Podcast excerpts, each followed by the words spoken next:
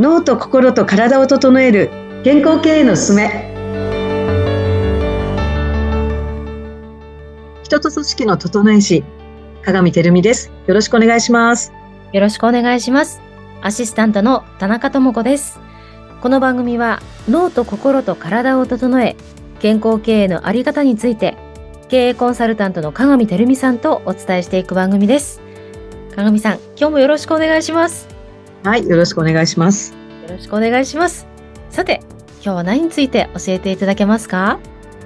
はい前回え左脳三次元についてお話ししましたはいはいでこことこう、まあ、敵対っていうかこう真逆の領域にあります今日はですねこう右脳二次元ここの特徴についてお話しできればと思います。よろしくお願いします。お願いします。聞きたいです。右脳二次元。はい。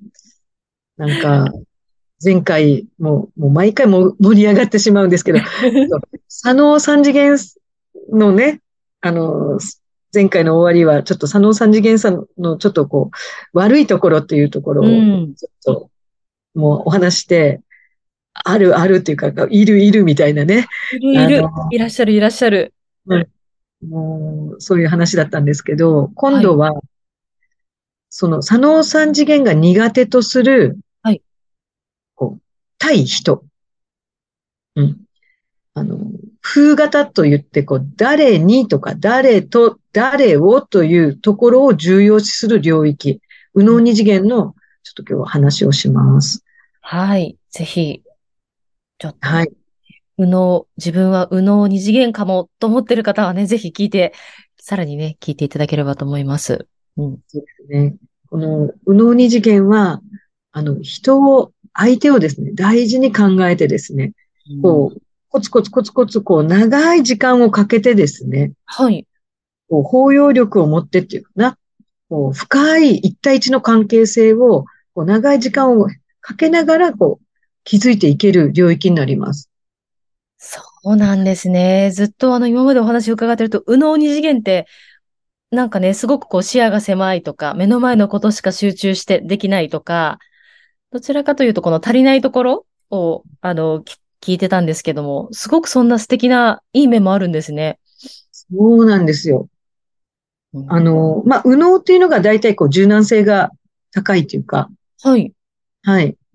その、対応力っていうか、まあ、そうですね、柔軟性があるので、うん、こう多少こう、いろいろあったとしてもこう、こう吸収できるっていうかな。うん、なので、まあこれ、あの、日本人に多いタイプでもここは言われるんですけど、はい。まあ人間関係を重視して、まあ自分ではなく相手のことを大事にしてですね、こう物事をこう進めていくんですよね。うんではい。二次元のってあの、ちょっと遅い遅いし、こう、相手優先って言ってましたけど、はい。に、こう、相手の気持ちを、こう、本当におもんばかったりとか、忖度して動いたりとかですね、もう先回りしてですね、こう、すごく思いやりを持ってやっていくので、ちょっとやっぱりこう、物事の、あの、スピードっていうのは遅くなるんですよね。丁寧にやっていくので。うーん、なるほど。そうなんです。で、こう、一つのことをじっくりとこう、研究するのが得意な領域でですね。はい、こう、もう緻密な情報をこう、ずっとこう、時間をかけて入手しながら、まあ、あの、分析したりとか、まあ、こう、突き詰めていくっていうところですね。はい。うん。で、あの、対人なので、はい。ここはですね、あの、ここの数字が結構大きい人とか、はい。大きいっていうのは大体、まあ私は30以上の人、まあ高い、大きいと思ってるんですけど、はい。あの、そういう、こう、ここの数値が高い人ってですね、まあ、空間認知っていうか、はい。はい。あ、この人がキーマンかもとか、うん。あ、なんか今空気変わったよね、みたいな。そういうのをこう直感的にこう認知できるっていうか。うん。あの、自分では当たり前なんですよ。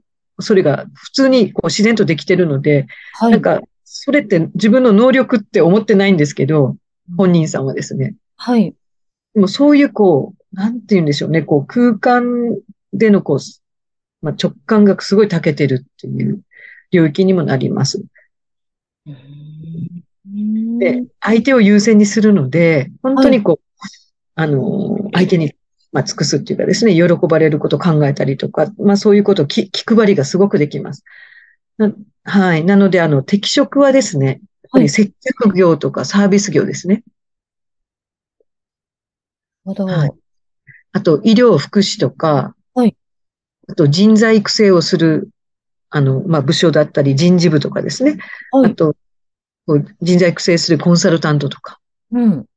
そういうところですね。この、あの、まあ、カウンセラーとか、こう、いまあ、一対一でとか、こう、人に向き合うような、こう、職種が、ここは、あの、向くと、向くところですね。なるほど。ちなみに、ちなみに、あの、唐突ですけど、鏡さんは、ど、どっちタイプだったんですか？いや、私、おっしゃる通り、ここ、三、右脳二次元、すごい高いです、私。ああ、ね、絶対そうかなと思いました。うん。そうですか。ありがとうございます。はい。うーん。ここがですね、ちょっと、うんもう一つこう、ありまして、はいあの、承認欲求って、まあ、誰しもあると思うんですけど、ありますね。まあ、それが、こう、ちょっと高すぎる人はい。っていうのも、ここが数字が高くなるんですよ。おー、承認欲求が高い人。高いっていうのはその30以上のことを指すということですね。えっと、まあそうですね。30以上の時に、はいえっと、その人が本当にこう人に尽くすっていうか、あの、相手のことを思ってやってるのか、自分の承認欲求を満たすために、その行為をやってるのかっていう、こう、見分け方があって、こう違うんですよ。はい。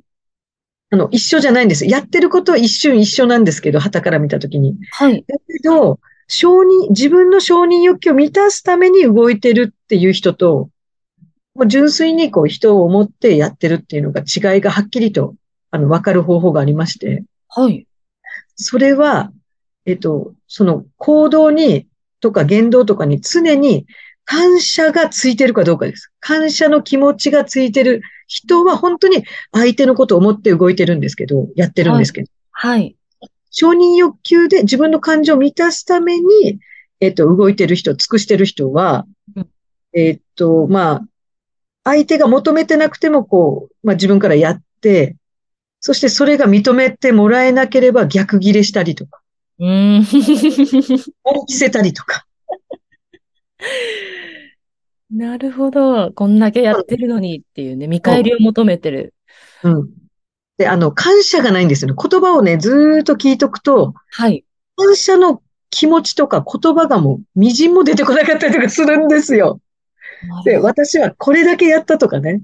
はい。そういう、だからよーく聞いてると、はい人。が数字が高くてとか、人のためによくあの人動いてるなと思うんだけど、はい。よーくこう言葉を聞いてて、あの、感謝の気持ちとかが、こう全然、とか感謝の行動ですね。感謝を持って行動してるかとかっていうその動作とかを見てて、それがなければ、あ、この人って人に尽くしてるんだけど、それは自分の目的のためにやってるんだっていうのがわかります。うーん。これ特にあの、管理者、経営者の人はそこを見抜く、ちょっと力を持たないと、はい。はい。ちょっと勘違いして、自分によくこう、あの、ね、してくれるから、うんそこをね、こう、頑張ってるからと評価するのか、どうかというところで、こう、ちょっと見余ってしまうところがあるのでですね。要注意というところで、ここは。へえ、ああ、面白いですね。で、あと人間関係で鬱になりやすい方も、ここが非常に高かったりとかします。あほど。承認欲求とか、なんかそうですねこんなにやってるのにというのが高い。どうしても高くなっちゃう方。はいだからまあ、しそうですね。大体そういうところですね。まあ、あの、感謝とかがあるならば多分、なかなか鬱とかにはそんなならないと思うんですけれども、大体まあ承認欲求が高くて、まあ過剰に、こう、やっぱり相手を優先して、こう自分の気持ちを言えなくなるんですよね。だから、ここのいいところってすごく気配りとかそういうのがすごくできるんですよね。はい。本当に非常にいいんですけれども、今度はここが高すぎることのデメリットっていうか、その顕著に出てくるこう問題点っていうのは、はい。要はノートを言えない日本人じゃないですけれども、自分が本当はこうしたいっていう思いがあるんだけれども、やっぱり相手優先でやってしまうことによって、あの、三次元、あの、前回の左脳三次元は、自分はスッキリするわけですよね。相手にガーってこう発散するので。はい。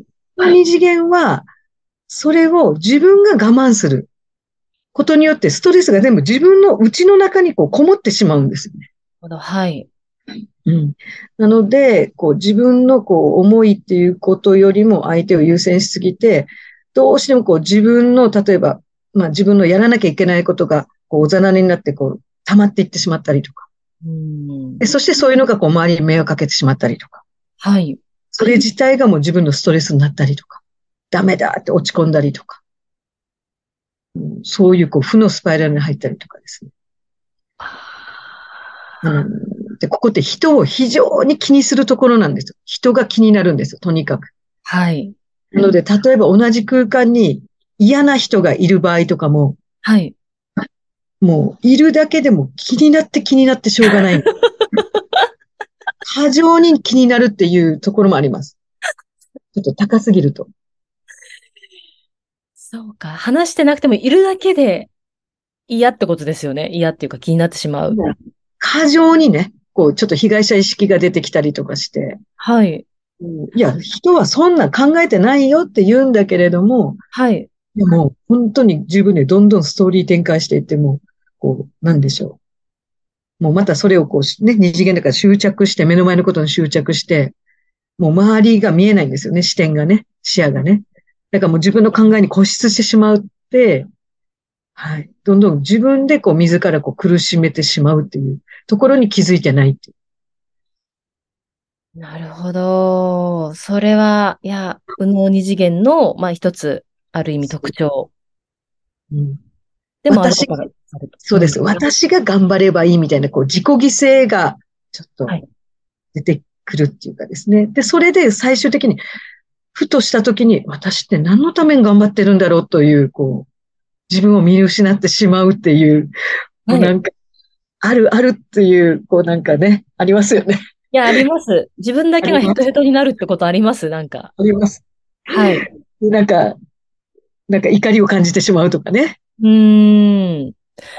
いやー、なんかね、あの、このラジオを聞いてくださってる方、自分がね、どういうタイプかって、なんかちょっとずつ分かってきたんじゃないかなって思うんですよ。あ、自分は右脳二次元の方が強いかなとか、左脳三次元の方が強いかなって、なんか聞いてて、絶対皆さん自分に思い当たることってあると思うんですよね。うんはい。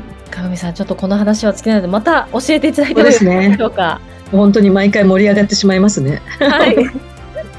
今回も楽しかったです。どうもありがとうございました。ありがとうございます。